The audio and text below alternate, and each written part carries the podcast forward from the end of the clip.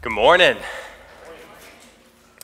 This morning, I want you to open up your Bible with me to Matthew chapter 7. We're going to be looking primarily at verses 19 through 20, but we got to look at the whole uh, passage as a whole. Uh, as we look at Christians and the law. Last week we, we looked at Christ and the law. This week we're going to look at Christians in the law. Uh, D.L. Moody puts it this way God being a perfect God had to give a perfect law. And the law was given not to save men, but to measure them. That's a great quote. The law was given to us to measure us. And I will posit that there's two ways primarily that we ought to look at the law in the way that it measures us. One as non Christians and one as Christians, which I think is going to be very helpful for you as we look at this passage.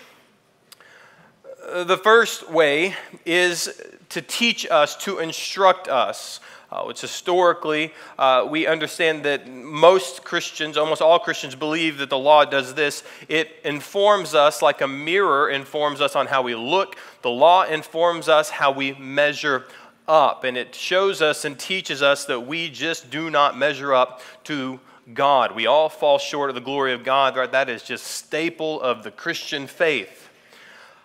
The second way is very important in regard to the Christian walk.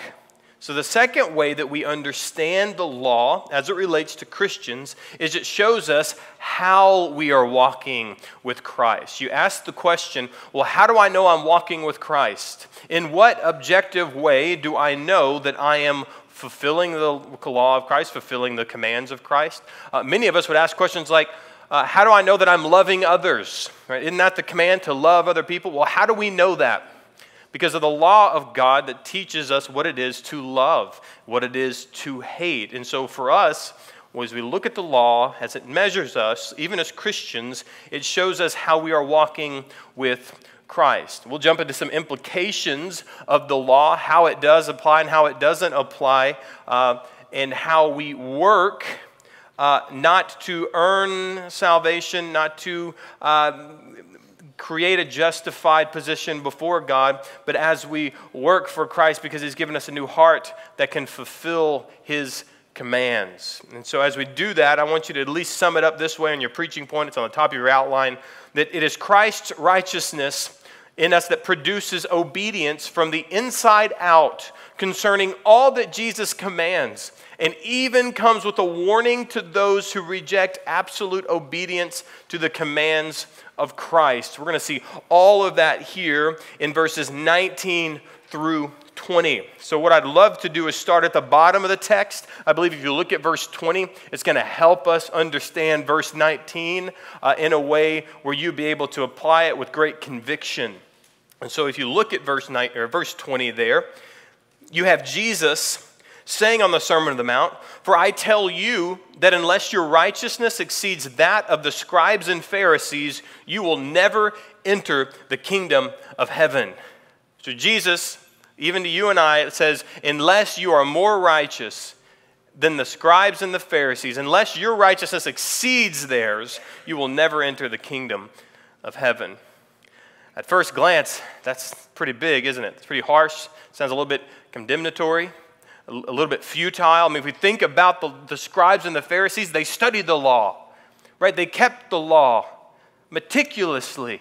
And we have to surpass, to exceed their righteousness if we even want to enter heaven. Because it says right there, we have to exceed their righteousness to get there, which means they ain't even making it. So there has to be something greater than the righteousness of the Pharisees and the scribes, something greater than external obedience to the law if we ever want to see the inside of the kingdom of God or the presence of God in Christ as he reigns. Important.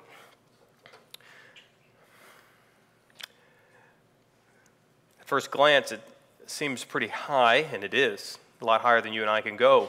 But Jesus makes clear what he means for us here When we think about the scribes, when we think about the Pharisees, what you got to understand these two groups, you don't have to understand them perfectly. I don't understand them perfectly. And I think when you read uh, commentaries and you read dictionaries, you're going to find that not a lot of people understand the Pharisees and the scribes perfectly. They don't understand them completely because just like you and me, there's a lot of different beliefs that float around in a lot of different places with a lot of different kinds of people. And, but what you can understand about the scribes and the Pharisees, they were doers of the law, they were teachers of the law. Uh, they also took God's law and they tried to shrink it down to something that they could fulfill. And so you need to understand it that way because as you see Jesus over and over again through the next few uh, passages uh, over the next couple of months, you're going to notice that Jesus clarifies and repositions the law back to where it should be. Because where they want to say, hey, we got to follow the law, but we, nobody can follow the law perfectly, so we need to, we need to manage it in a way where we all can fulfill it so that we can, we can become self righteous through the way that we apply the law. Because the Pharisees, they were concerned with external obedience to the law. Right? External obedience is what the Pharisees lived for and strived for. That if the Bible says it, the Torah says it, the Pentateuch says it, the law of Moses says it, I'm, I'm going to do it with all of my strength. I'm just going to do it. That's, that's their idea. And they, they, they force everyone to do that and more so. Actually, matter of fact, the Pharisees were uh, notorious for adding laws that would keep you from breaking more laws. And so they would heap so many laws upon people and, and call them to external obedience to the law. The reality here is these Pharisees and these scribes, they loosened God's commandments. God had set an expectation here for righteousness, and He made it clear in the law and the prophets. But what the Pharisees and the scribes had done is they had, they had loosened them, right? They had, they loosened them. And that's really, even if you look at verse 19, and Jesus says, whoever relaxes one of the least of these commandments, that can be uh, also rendered loosens. That's the problem that the Pharisees had. They would loosen the laws, they would try to figure out a way to get that law down to a place where they could do it. And here you have them loosening God's commandments and lowering them to a feasible place for them to uphold. As a matter of fact, you can see that even as you look at the next couple of passages in Matthew 5 21 through 22. There you, you have Jesus saying, You have heard that it was said to those of old, You shall not murder. And whoever murders will be liable to judgment. Right? There's your command do not murder. But what we need to understand is the heart of the command and not just the command itself. Okay? The heart of the command is what Jesus is always pointing to, which is the fulfillment of the law to love one another. Right? Understand where we're going here, even in the Old Testament. Well, the Old Testament says, do not murder. So if I do not murder and I do not lie and I do not commit adultery and I do not do these things, I'm going to be good with God. Well, that's what a Pharisee would think. And I don't want you to be a Pharisee. Because the reality is, is if the bar to love one another is just don't murder people, that's, that's, a, pretty, that's a pretty low bar, bar for the law. But that's exactly how the Pharisees thought, right? I didn't murder nobody. I didn't actually lie, because it is actually feasible not to murder and day by day, with accountability, not to lie. Those are actually feasible things for you to do. Now, we understand the heart of these laws, however, that Jesus is re establishing. He didn't change them. A lot of people say, well, Jesus is, is heightening the law. No, no, no. He's getting us back to the heart of the law. And what he does there in verse 22 is exactly that. I say to you that everyone who is angry with his brother will be liable to judgment. But that's the important part. That's the heart of the law of murder. The heart of the law of the murder goes all the way back to Genesis with Cain and Abel. Right, if we want to talk about sin and we want to talk about the righteousness in the sight of God, all you got to do is look at Cain and Abel. Cain did not sin the first time when he murdered. He sinned way before murder. He hated Abel. His heart was against Abel and his heart was against God. You see, this was a heart problem all along. And even when we look at these, we need to recognize that Jesus is getting to the heart of the problem. The thing that we always want to do is say, well, I measure up. I didn't murder anybody. I didn't, I didn't, I didn't commit adultery. You know, I didn't lie. I, I, you know, I didn't, I didn't do any of those things. But the problem is, if we look at the heart of the person, we recognize that external obedience to outward laws do not measure the heart of a man. God measures the heart of a man, and you know your heart. And if we look at the measuring stick of the law, what we recognize is that we just certainly don't measure up to the law of God. We recognize that our hearts are wicked, above all things, desperately sick. Who can know it, is what Scripture says. And this is the same way that the Pharisees lived. They disregarded the point of the law and made improper distinctions. They created legalistic boundaries in the hopes of creating some kind of false righteousness. But that same false righteousness, Scripture says, is, will send you to hell. Now, I can show you that in Matthew 23. Uh, if you can flip there in your Bible to Matthew 23 we can see how Jesus is laying out the Pharisees' self righteousness in the way of multiple woes, where he gives these woes to the Pharisees. And this is what he says. I'll skip around there in the chapter 23 from verses 1 to uh, 26.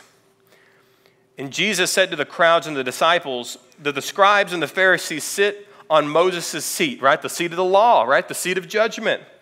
And Jesus says, and this is important when you come to the law, right? He says this So do and observe whatever they tell you. That's important, right? That's how Jesus looked at the law. Do and do everything they tell you to do. Observe whatever they tell you to do, but don't do the works that they do. For they preach, but do not practice. They tie up heavy burdens hard to bear and lay them on people's shoulders, but they themselves are not willing to move them with their finger. Right? Legalists, right? Meritorious acts that bring them closer to God while condemning other people because uh, the Pharisees recognize that the heart of the law is broken. And, but they want to heap these burdens on other people saying you're not going to make it you're not going to make it this idea of legalistic idea of our works that would lead to some kind of merit before god and before others which is a really important aspect of a pharisaical worldview uh, go down to verse 13. But woe to you, scribes and Pharisees, hypocrites, for you shut the kingdom of heaven in people's faces. For you neither enter yourselves nor allow those who would enter to go in. So they're creating, uh, they're taking these laws that God has designed to bring people to a knowledge of sin and bring people to a place where they can commune with God. And the Pharisees take them and contort them and manipulate them in a way where they slam the kingdom of heaven on anybody who would want to commune with God hypocrites, enemies of God. Woe to you, scribes and Pharisees, verse 15, hypocrites, for you travel across sea and land to make a single proselyte, right? That is a convert, right, to Judaism. To make a single proselyte, and when, you bec- and when he becomes a proselyte, you make him twice as much a child of hell as yourself. Pharisees think they're doing God's will, and Jesus is coming to them and said, No, you have manipulated God's will so bad that even the people that you convert to Judaism, you do not bring to God. You actually remove them from God. You separate them so far from God that you make them just as much a child of hell as yourselves. And then verse 25 Woe to you, scribes and Pharisees, hypocrites, for you clean the outside of the cup and the plate, but inside they are full of greed and self indulgence. You blind Pharisee, first clean the inside of the cup and the plate, that the outside may be clean also. Did you see here at the end, Jesus, uh, Jesus uh, puts a location on the problem with the Pharisees. The problem with the Pharisees wasn't an external obedience to the law, the problem was the inside, the problem was the heart. And the heart of the new covenant is a change on the inside that comes to the outside of a person. The law, the Mosaic law, and, it, it's particularly as the way that the Pharisees saw it, was something that we did on the outside. I can cover up the dirty on the inside by just being good on the outside. And that's, an, that's legalistic, right? That's self righteousness. And it's this idea of self righteousness that we see here in the text that Jesus outright condemns and makes clear that there is no amount of man made self righteousness that will enter the kingdom of heaven. None of it. And because of that, we need to sum it up this way in point number one. We need to eradicate legalistic ideas of righteousness. We need to eradicate legalistic ideas of righteousness. I put this here because it's in the text. I think in our culture, for the most part, right, our culture doesn't have a problem so often with the idea of legalism, especially uh, those who, ha- who are saved. I think that we often lean on the side of grace, but there is still room in the text to make sure that you are not creating any legalistic barrier to God for people, that you yourself understand that there is no good works that you can do, there is no self righteousness that you could obtain to receive any meritorious entrance into the kingdom, no entrance. There's nothing that you can flash, no card that you can flash uh, when you enter into the gates that say, hey, this lets me in because uh, I got all my gold stars while I was down there. All right, so let me in. All right, I get all my badges because I went to Adventure Club and I get to go and I get in now. Right? We, we got to eradicate any legalistic ideas of righteousness because if my righteousness has to exceed that of the scribes and Pharisees, then I understand that there's nothing that I can do on the outside to uphold any of the commandments that brings me into the kingdom of heaven. Because if the scribes and the Pharisees can't get into heaven by doing all the right things, then I, by all means, would be the least of any of the scribes and Pharisees when it comes to keepers of the law, because they could keep the law better than, than almost anyone could keep the law.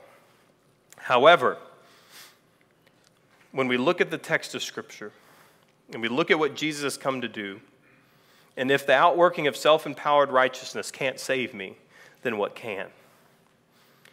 Scriptures tells me that it's the imputed righteousness of Jesus. Philippians 3 9 says that, that having a righteousness that is us, that we have a righteousness that comes through faith in Christ, the righteousness from God that depends on faith, right? That depends on us trusting that Christ is our righteousness, trusting that Christ has imputed his righteousness on us. That way we stand before God as not people who have done the law so well that we are, that we are innocent of any sin and we are not guilty of anything, that we would stand before God of some work on our own, getting our way into heaven, recognizing that when we look at the commands and we look at the heart of the commands, we recognize that we all fall short.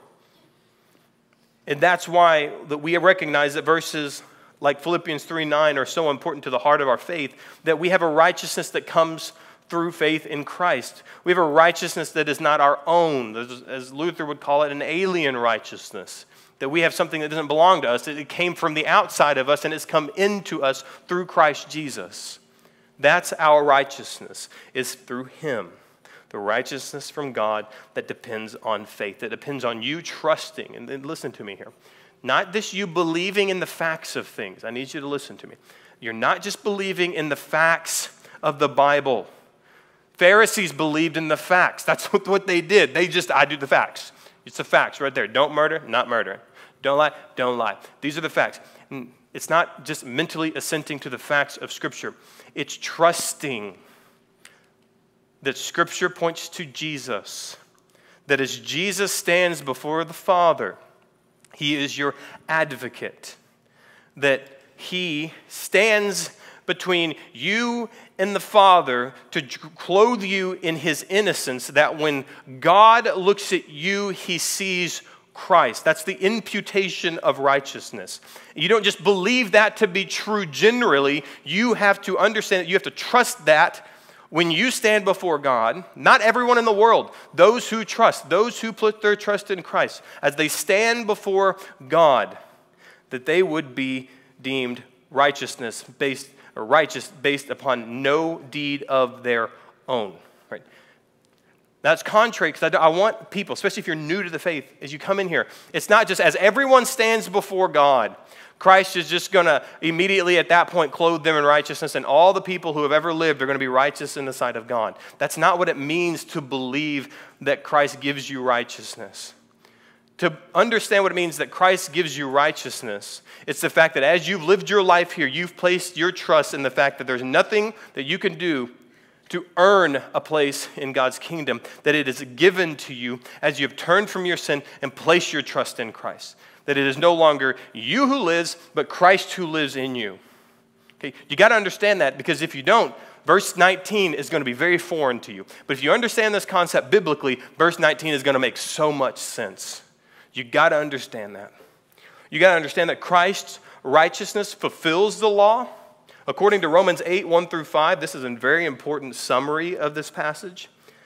There is no condemnation for those who are in Christ Jesus. You want to talk about the end of the law for the Christian? It's not that the moral laws, right, of the Old Testament don't apply to you. They very much do. As a matter of fact, you go murder someone, you go commit adultery, you even go do those things in your heart and see how, and you tell me how it's going to impact your home and your family and your own life. It'll impact you very much so. There are so many consequences of you, even in Christ, when you break commands. Okay? You go murder, you will go to jail. You will destroy your family. there will be so many consequences here on this side of heaven, so many societal consequences of your sin, right? Isn't that true? Here's the difference.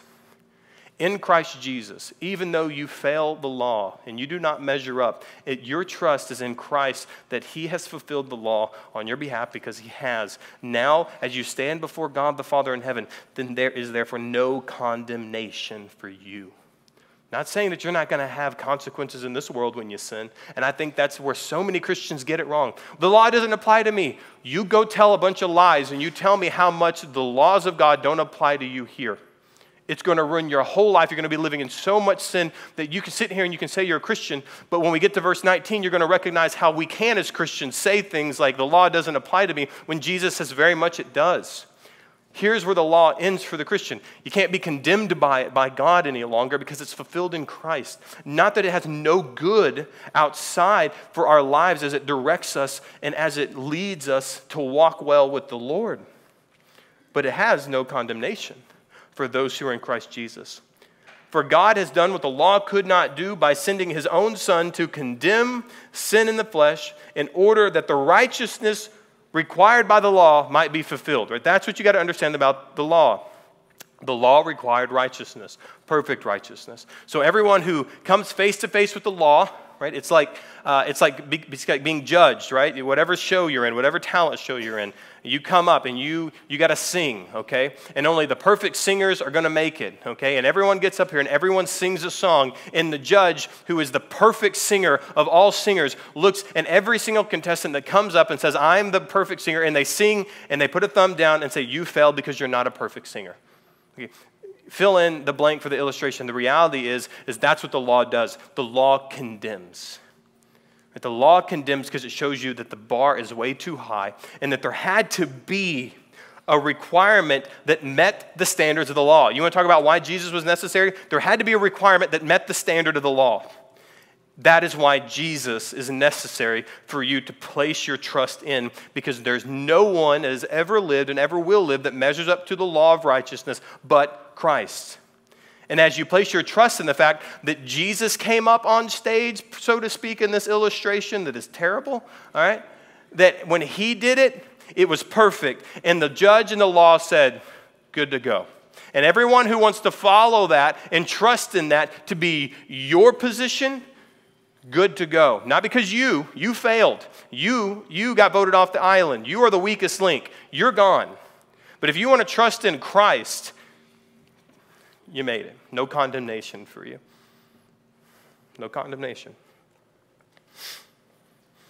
But the righteous requirement of the law had to be fulfilled, and it must be fulfilled. And that's why trusting in Christ matters, because when you stand before God in eternity, there's going to be a reality that you're going to have to come face to face with.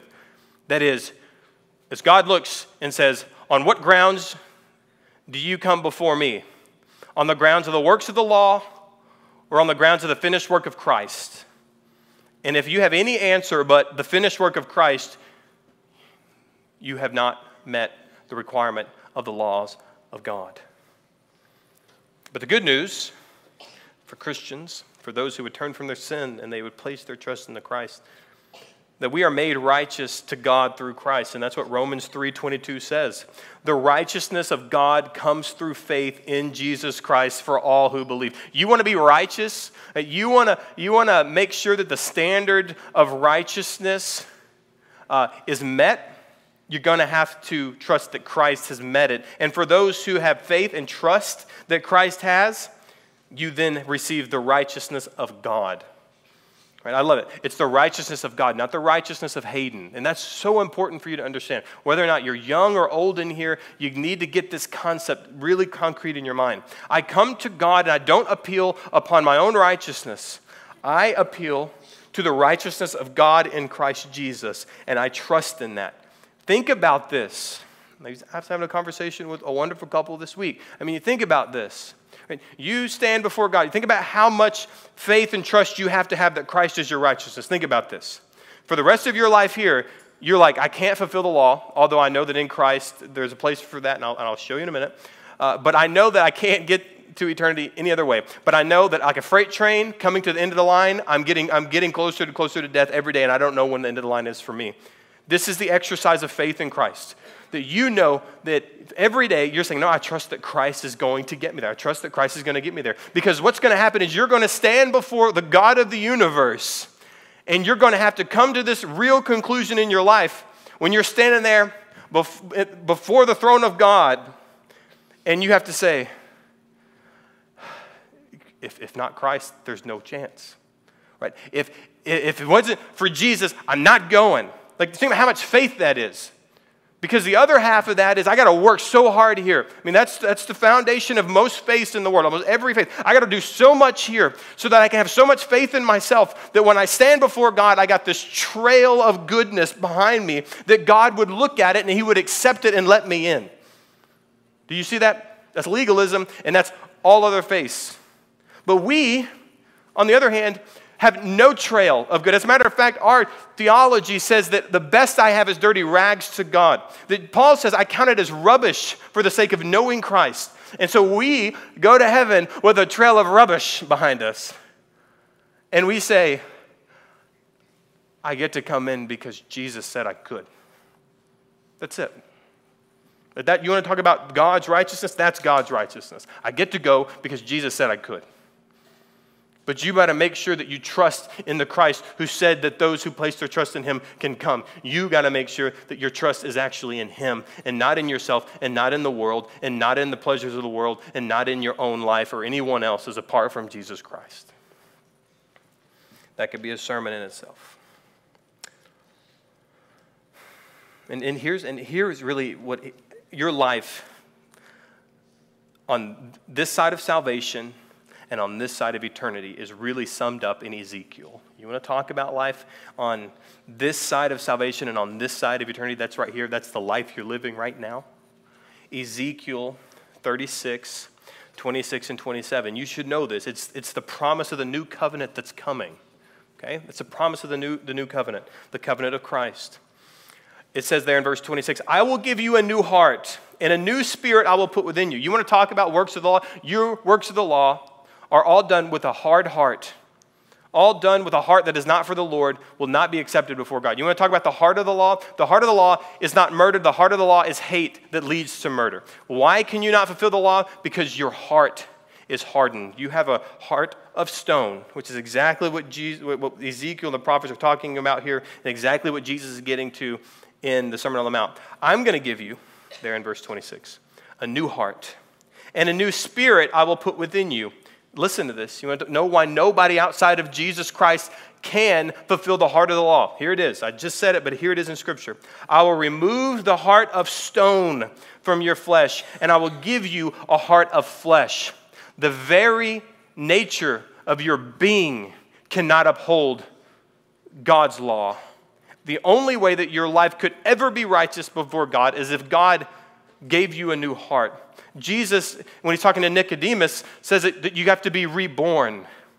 You have to have a new heart. You have to be reborn because the you that is you is never getting there apart from the new heart and the rebirth of knowing Christ and being saved by faith through him. And he says, and this is, this is where we get started. You got to know verse 27 in Ezekiel 36 if you're going to understand verse 19 in Matthew 5 that we're about to jump into. So zoom in right here. I will put my spirit within you. And listen to this. I will cause you. Did you hear that? I will cause you. Did you see that? I, I want to say it one more time because the rest of the sermon is going to be about causing you.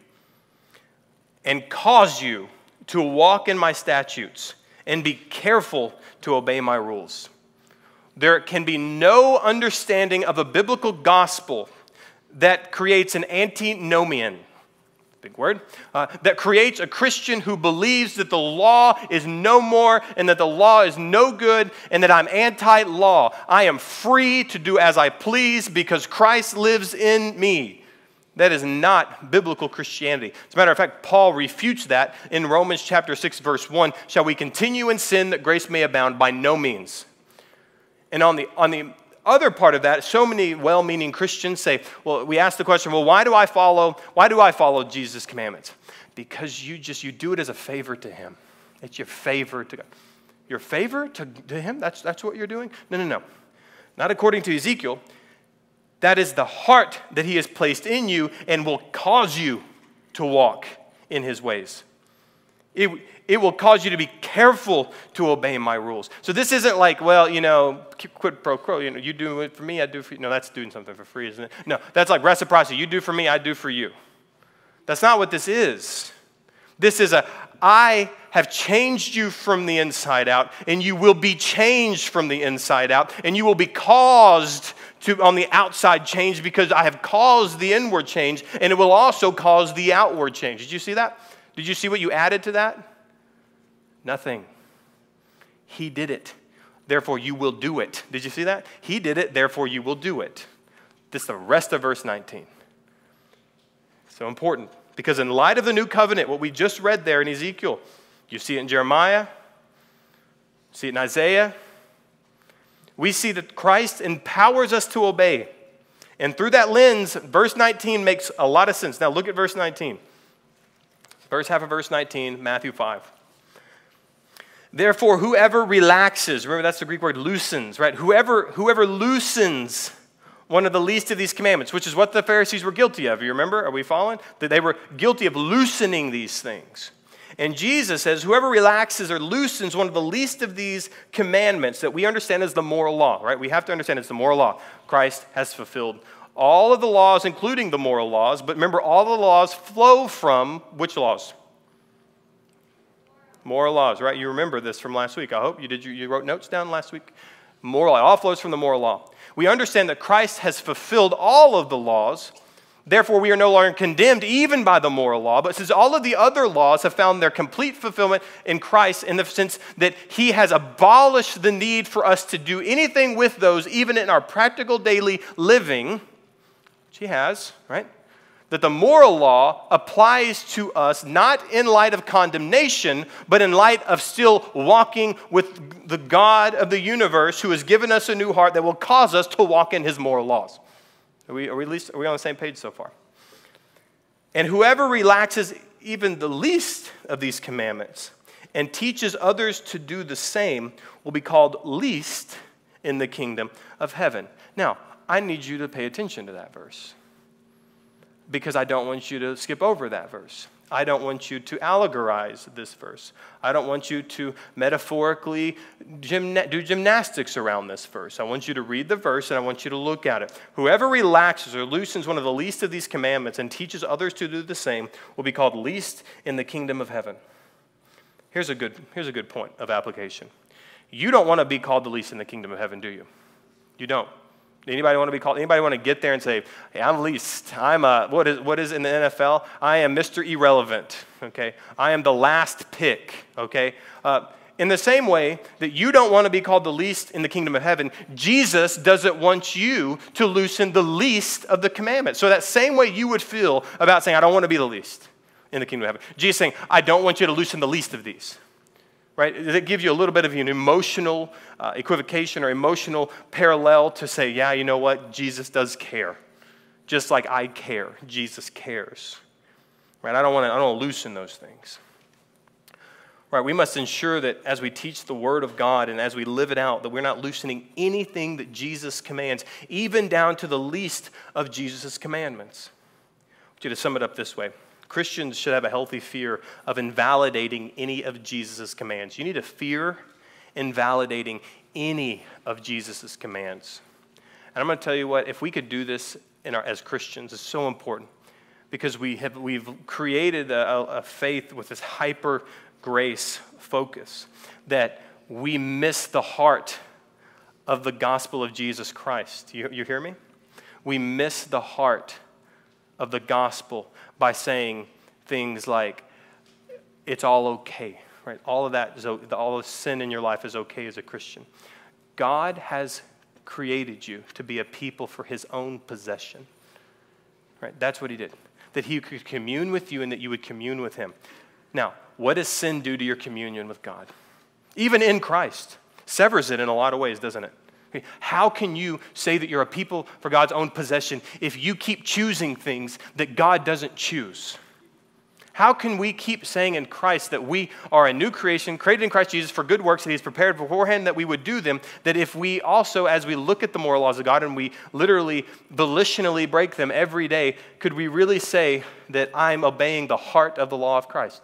Right? The heart of the law of Christ was to bring you into fellowship with God, right? That's the heart of the law. That you would commune and love Jesus, that you would walk with Him. But every time that we choose sin volitionally, we're choosing not to love Jesus. We're choosing not to follow Jesus. We're choosing to follow things that God abhors and that Jesus died for. Do you see? We can be just like Pharisees in the way that we say that the moral law doesn't matter in Christ just because Christ did it, right? Do you see how, do you see how that, that, that right there, kind of on, on equal plane? That I will say, well, the law, it doesn't matter because the law is fulfilled. Like that, that the, the, letter of the law, Christ did it. That means there's nothing there for me to do. The same way that the, the Pharisees on this side would say, I fulfill all the laws by the letter, but not by the Spirit. I don't fulfill the heart of the law. Over here, it's like Christ has saved you that you would no longer walk in sin, but yet you just say, well, I can do this now since, you know, Jesus did it for me. That's not the heart of the gospel, you understand. The heart of the gospel is that Christ has saved you from slavery unto sin, that you would be wholly the Lord's and you would be fellowshipping in right relationship with Him every day. And guess what? When, then when you fail, see Romans 8. There is therefore no condemnation for those who are in Christ Jesus. Did you see that proper relationship there? That even as your pastor, I didn't cross over into legalism because you're not going to merit it. But I also didn't cross over into antinomianism saying that there is no law, because that both of those are heresies of the Christian faith. Right? I can't be antinomianist. I can't believe that there is no law in, in, as being a Christian. I can't say that I can do whatever I want now because I'm a Christian. But I also got to make sure I understand that there is no way that I'm ever going to merit my way to God. But God give me a new heart and a new nature. He's going to cause me to walk in His ways. Then, therefore, the law, even as I told you at the very beginning of this sermon, shows us how we're walking with Christ. As I'm breaking the laws of the commands, the moral laws, it shows me you're not walking with Christ. You're not walking with Christ. You're not walking with Christ. And it gives you a conviction from the Holy Spirit to say, I need to turn from my sin and I need to walk with Christ as He empowers me and causes me to walk in His ways, being careful to obey all of His rules. Did we see that? Did we see? I hope we saw. Did you see the consistency in biblical doctrine that that helps us understand why it matters how we live? That's just here and now. I got so much more to say. This is, this is a lot here. The Bible also something for you to understand, makes a distinction between weighty commands and lighter commands of the law. Right? And this is another thing that we want to do in our faith to say, no, no, no, all, all, all equal. Okay? In one sense, sure, all sin is sin, right? But we got to understand that the Bible makes a distinction between weighty commands and lighter commands. Can I give you an example for that? In the New Testament, Matthew 23 23, you can go there or just jot it down. Matthew 23 23 is a great example of this. Jesus says this Woe to you, scribes and Pharisees, you hypocrites, for you tithe mint and dill and cumin. All right? Those are garden plants, right? Those are, those are things that you probably still use. And according to the law, they had to give of that. They had to give 10%. And so it wasn't just that the Pharisees were giving 10% of what they made, 10% of their crops, 10% of their animals. I mean, the garden herbs that were on their windowsill, they were like 10% of that, okay, 10% of that, and 10% of You see the humor in this, right? There is some humor in this. That they took even the garden plants on their windowsills, they would go pick 10% and they would hop over and they would take it before the temple all of those things, even to the, that small giving of the garden plant they would do. And this is what Jesus says. But you have neglected the weightier matters of the law. You do all those little things, all the way to the garden plant on the windowsill, all the way to the apple pie out of the oven. But you neglect the weightier matters of the law justice and mercy and faithfulness. What's more important? Tithing your garden plant or justice, mercy, and faithfulness? Be careful how you answer it because Jesus does it for you. These you ought to have done without neglecting the others. Did you see that? Jesus said, You ought to still, by all means, do the law. By all means, go pick your garden plants and go give those unto the Lord. But you ought to do those and not neglect the others. All of it. But the problem was, is they, they did. They took advantage of others, the Pharisees. They manipulated people. They heaped undue burdens out on other people's lives. They neglected justice and mercy and faithfulness, but by, mm, they went over there and they picked their plants and they gave them to the Lord. Letter of the law, not the spirit of the law. Completely broke the heart of the law. What does that mean for us? The danger for us is twofold, right? even as you and I as a Christian. Even though the, even the Pharisees, they were under, you understand, the sacrificial law still at, at the time because Jesus had not died yet. The point is still here for us to make very clearly, and it's twofold for the Christian. On one hand, some disregard, like the Pharisees, weightier laws like mercy, justice, and faithfulness. There are some people who do that. I find that in our church, not so many people, right? Not, this, this isn't so many people, although this is some people. If this is you, understand that you can take one and one. What Jesus just said there applies to you very clearly. Right? You cannot do these less things and not do the weightier things that God commands, like loving and, well, I'll get there in a minute. But on the other hand, this is, this is where a lot of us sit, right? On the other hand, many more of us deal with the other half of these commands. Listen, look at me. The ones the world won't condemn, but the ones that Jesus says are still important. There are so many of us who say, well, you know, I want to love other people you know, I want to, you know, I want to do, I want to do the big things, right? I want to do the big things. And that's how so many of us, I think, we miss so much in our Christian faith. I like the big, the big three. Like whatever the big three are, I want to do those things, right? The things that, that I just know that I know that I know. But yet, when it comes to the other things that faithful Christians do because Jesus says to do it, but yet the world understands that you don't, that applies to you too. That you ought to have done the big things without neglecting the others as well giving, serving, forgiving others, right? Uh, forgiving others, that's a big one, isn't it? Well, we, you need to forgive others. That's literally a law of Christ to forgive other people. Well, you understand, we're not perfect. That's not what Jesus says here. You ought to do them because he's empowered you to do them. He's caused you to walk in his statutes, and he's caused you to be careful to obey all his rules. And just because you say you haven't murdered someone, you're not forgiving people. You're breaking the moral law of God. And if you have a new heart, you're not going to do that for very long without receiving the conviction of the Holy Spirit in your church calling you to repentance and then therefore you should be able to come to repentance because you have a new heart, because it's no longer you who live, but Christ who lives in you. So therefore you will walk according to the ways of Christ, not because of your own power, but because of him who lives in you. Did you see that? Verse 19, very important for the Christian. Okay? Things like giving and serving one another. All of these things, like for instance, you know what? I'm the pastor. The Bible says it. Okay? like giving, that's a big one, isn't it? Just to let you know, we're not financially hurting at all. But there's so many of us that we know, well, giving's not a public thing, giving's a private thing. But yet you know that Jesus still commands us to give and be generous, to expand the mission and the ministry of the church. And yet we say, well, that's, that's such a small thing. It is a small thing. But this is why so many of us don't follow Christ faithfully because we diminish the small things and make them small and we just say, well, I just want to do the big things. That way, when I stand before God, the big things are taken care of. But that's, that's exactly what verse 19 is getting you away from. Following Christ is following Christ wholeheartedly. That means whether it's the big laws of justice and mercy and faithfulness, or if it's giving, serving, and uh, forgiving others, all those things, God, Jesus says, this is what you do because you're a Christian and there is no reason that you don't do them. You're not going to do them perfectly, and therefore you will not be condemned, but you still must do them, and you will be empowered to do them in Christ Jesus. Are we all on the same page there? Okay. That's verse 19 in a nutshell. And we should fear invalidating any of Jesus' commandments. And I see so many Christians who do that. We read the New Testament, and people say, well, it's like, don't well nothing. What we should do there first is say, okay, got to look at that Gotta, gotta measure my life with that. Gotta look at that and say, that, that's from me. Right? Not invalidating away why I'm not doing things that Scripture teaches me to do, but instead say, look at me. I gotta, I gotta figure out how it's Christ has given me a new heart. He's empowered me to live for Him. I'm gonna look at the Bible, I'm gonna apply it to me. Right, this, and this does get to the heart of cultural Christianity, doesn't it? We want to minimize Jesus' commands right? We want Jesus' commands to, to require less of me throughout the week. So, whatever I can do to get Jesus and get everything else too, I want that. But Jesus makes it clear here in verse 19 whoever relaxes one of the least of these commandments and teaches others to do them will be called least in the kingdom of heaven.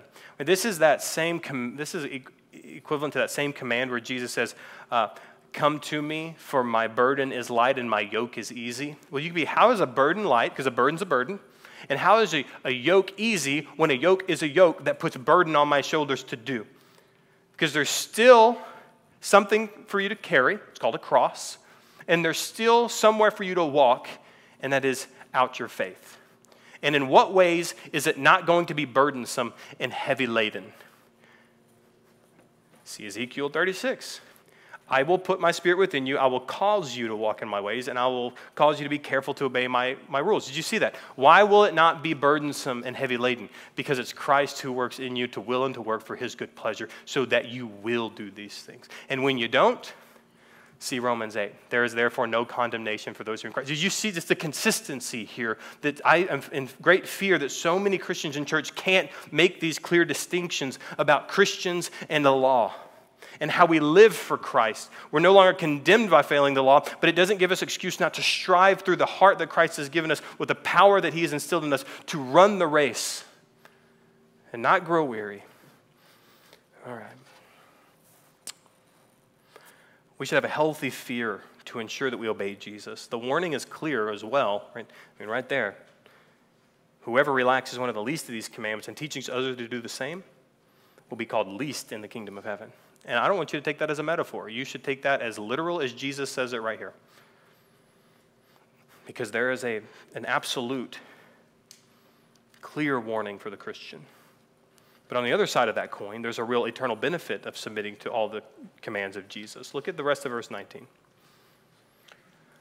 But whoever does them and teaches them will be called great in the kingdom of heaven. Whoever does them and teaches them will be called great in the kingdom of heaven we got to come to grips with a very real certainty in our Christian faith uh, that honor in the kingdom has varying degrees based on how one responds to God's written revelation. Now, did you see why verse 20 was a big deal? Okay. There is therefore no condemnation for those who are in Christ Jesus. There is no therefore no condemnation that me that any amount of law keeping would get me into eternity. Therefore, any amount of law keeping in Christ Jesus would keep me out of heaven. Okay, do you see that? If I'm in Christ, I'm in Christ. I'm going. But there is something that Jesus says here in way of verse 19 and verse 20 that helps us see something. That we have to understand that there are varying degrees of honor in God's kingdom based on how one responds to God's written revelation. Again, salvation is gifted based on no one's work of their own. Honor and reward is a gift in part based on one's handling, at least in this text that we see, of God's law. You see that? It's very clear. Whoever does the law of Christ and teaches others to do the law of Christ, they will be called great in the kingdom of heaven. D.A. Carson makes explicit in this commentary on this passage. He says this that ranking in the kingdom turns on the degree of conformity to Jesus' teachings as that teaching fulfills the Old Testament revelation. His teaching towards which the Old Testament pointed must be obeyed. Did you see that?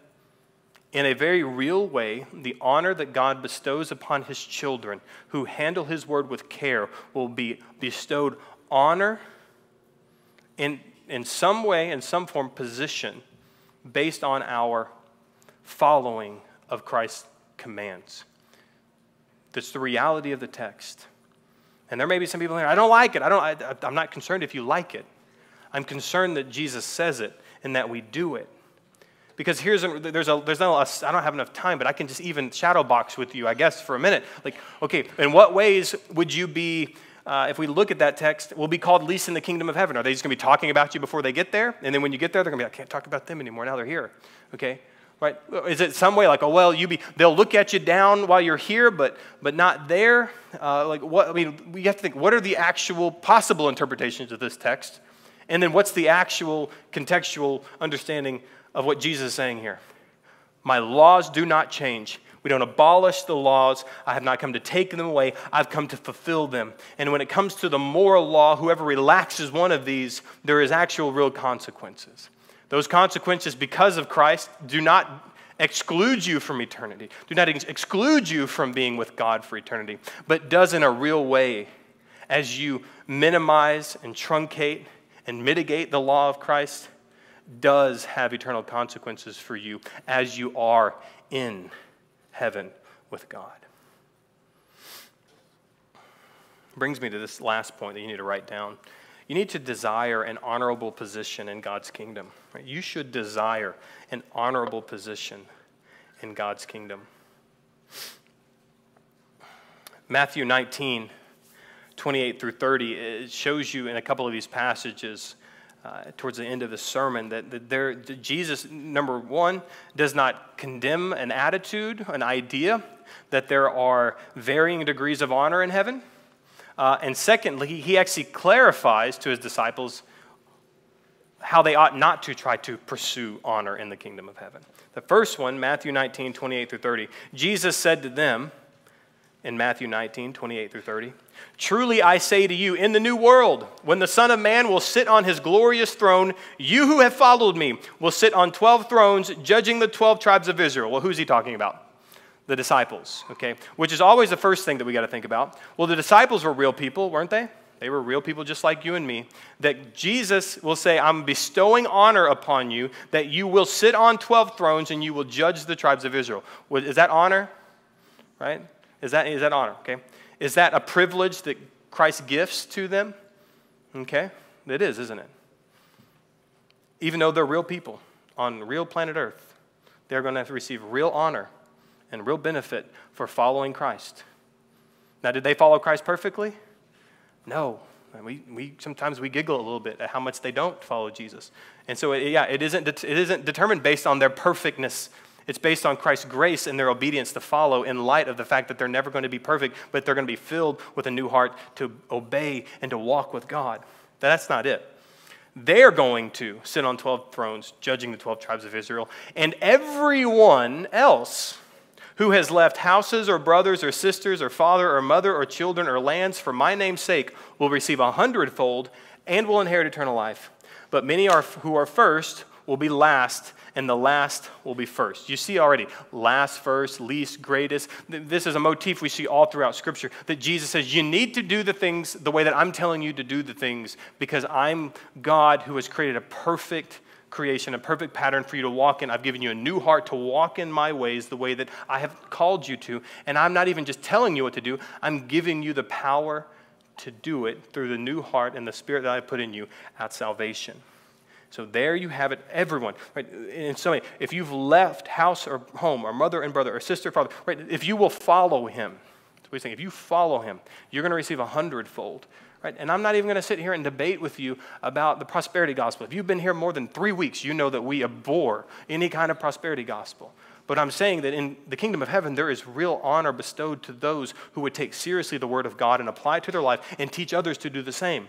And on the opposite side of that, for those who won't, for those who mitigate or truncate or take away and diminish the law of Christ, you're going to be called least in the kingdom of heaven. You're going to get there, a lot like the passage we looked at in Corinthians uh, a couple of weeks ago that says all the things that you do are going to be thrown into a fire. They're going to be burned up on the day of judgment, on the day even of the Bema seat. When you're before Christ, you're not going to go to hell, but you're there that all your works would be tested, and they will be wiped out, and what is left will be rewarded. But what is burnt is burnt, it's gone. In the same way, you see how that was just a couple of weeks ago. We were talking about rewards, and here again, Jesus brings it up once again, which he will do quite a bit through the Sermon on the Mount. However, a word of warning for those who think they can manipulate their way into positions of honor. All you got to do is look a couple of verses down the road as the disciples were thinking about what Jesus had said about honor and position in the kingdom of heaven. They start trying to jockey for position on this side of eternity for some special honor. And, and they get their mom wound up in it. Like, what in the world's wrong with them? Right? And they said this Matthew 20, verses 20 through 28. Then the mother of the sons of Zebedee, that is who? James and John. We're going to start doing more like trivia during church. We gotta, you gotta know these things. James and John came up to Jesus with her sons, and kneeling before him, she asked for something. And Jesus said to her, What do you want? and she said, Say that these two sons of mine are to sit, one at your right and one at your left in your kingdom. Well, that's pretty, that's pretty prestigious, right? That's an honor, right? That, I mean, to you, I'd love that, you know. And Jesus answered, You do not know what you're asking. Are you able to drink the cup that I am to drink? That the suffering, all of those things that are about to happen for Christ to be exalted to the right hand of the Father? And they said to him, We are able. okay. And, and Jesus said to them, You will drink my cup. And, and they did, right? The disciples suffered and died for Christ. And he says, You will drink my cup, as a matter of fact. Uh, but to sit at my right hand and at my left is not mine to grant, but it is for those for whom it has been prepared by my Father. Even that, you just saw right there in the text as Jesus is explaining eternity that God is preparing honor for people to whom God has prepared it for the people as are following Christ and living for Him. Do you see that? I'm not even sitting here telling you where you're going to sit. I mean, your throne may be a toilet seat somewhere in the back, okay? But what I'm saying, that's probably my seat. But the point of the matter, I just want you to see that Scripture just talks about it. It talks about it over and over again. It's not going to give you all the specifics. It's not, you, can't, you can't open up your heavenly retirement account and see that number moving, okay, that you, you may want to do. But the reality is when you get in here, it tells you so often. And then verse 24, and when the ten heard it, they were indignant at the two brothers. But Jesus called them and said to him, You know that the rulers of the Gentiles lord it over them, and their great ones exercise authority over them. And this is really what Jesus is getting to the heart of these disciples. Why did you even ask that? You asked that because you want to be an authority. You want to be the top dog. Right? You want to be the person who's making all the decisions, and calling all the shots, even in eternity. That's the wrong heart to have when it comes to the gospel of Jesus Christ. There's going to be honor in heaven? Absolutely. Right? There's going to be varying degrees of honor in heaven? Absolutely. But it's not going to be based on people who want to call the shots and make the rules. That's not how this is going to shake out. As a matter of fact, this is what Jesus says It shall not be so among you but whoever would be great among you must be your servant. So you want to see, you want to see some varying degrees of honor in heaven? Uh, if you want to have varying degrees of honor in heaven, you got to be least here. You know the problem with that concept? No one who wants to be great in heaven, who has a prideful, arrogant heart, will, will trade greatness here to be the least. Did you see that? You know who does that? Does that? you know who does that? People with East Texas accents. No. Uh, you know who does that? People who have a new heart people that Christ has uh, captured their lives and caused them to walk in his commandments. Those are the people who aren't out to seek all of it for themselves in the here and now. They, they are, they're going they're gonna submit, right? They're going to serve others. And then guess what Christ promises? That you will be honored and rewarded for your submission to me here as I've led you toward that. So you see that. There's no manipulation it, with, with rewards and honor in heaven, and Jesus is making it very clear. Whoever would be great among you must be your servant, and whoever would be first among you must be your slave. I mean, think about that. You really, you, you really want to have a heavenly mind? When you're thinking here, you can't have an earthly mind. Here, you're going to be on the lowest.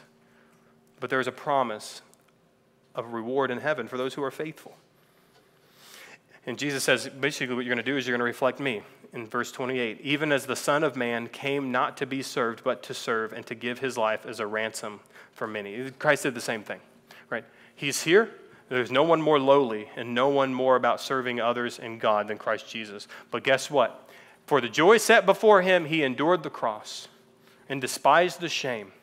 And now he is exalted to the right hand of the Father on high, and he is Lord of the universe. Now, I'm not saying you're going to be Christ. I'm not saying you're going to get, I'm just showing you the principles that we see throughout Scripture that are very clear that show that the way that you live here has real eternal consequences there, not just before salvation, but even in your salvation. But according to Ezekiel 36, we live to obey Jesus because we have a new heart. We don't have any legalistic intentions, just a new heart for God in Christ with our hearts set on eternity.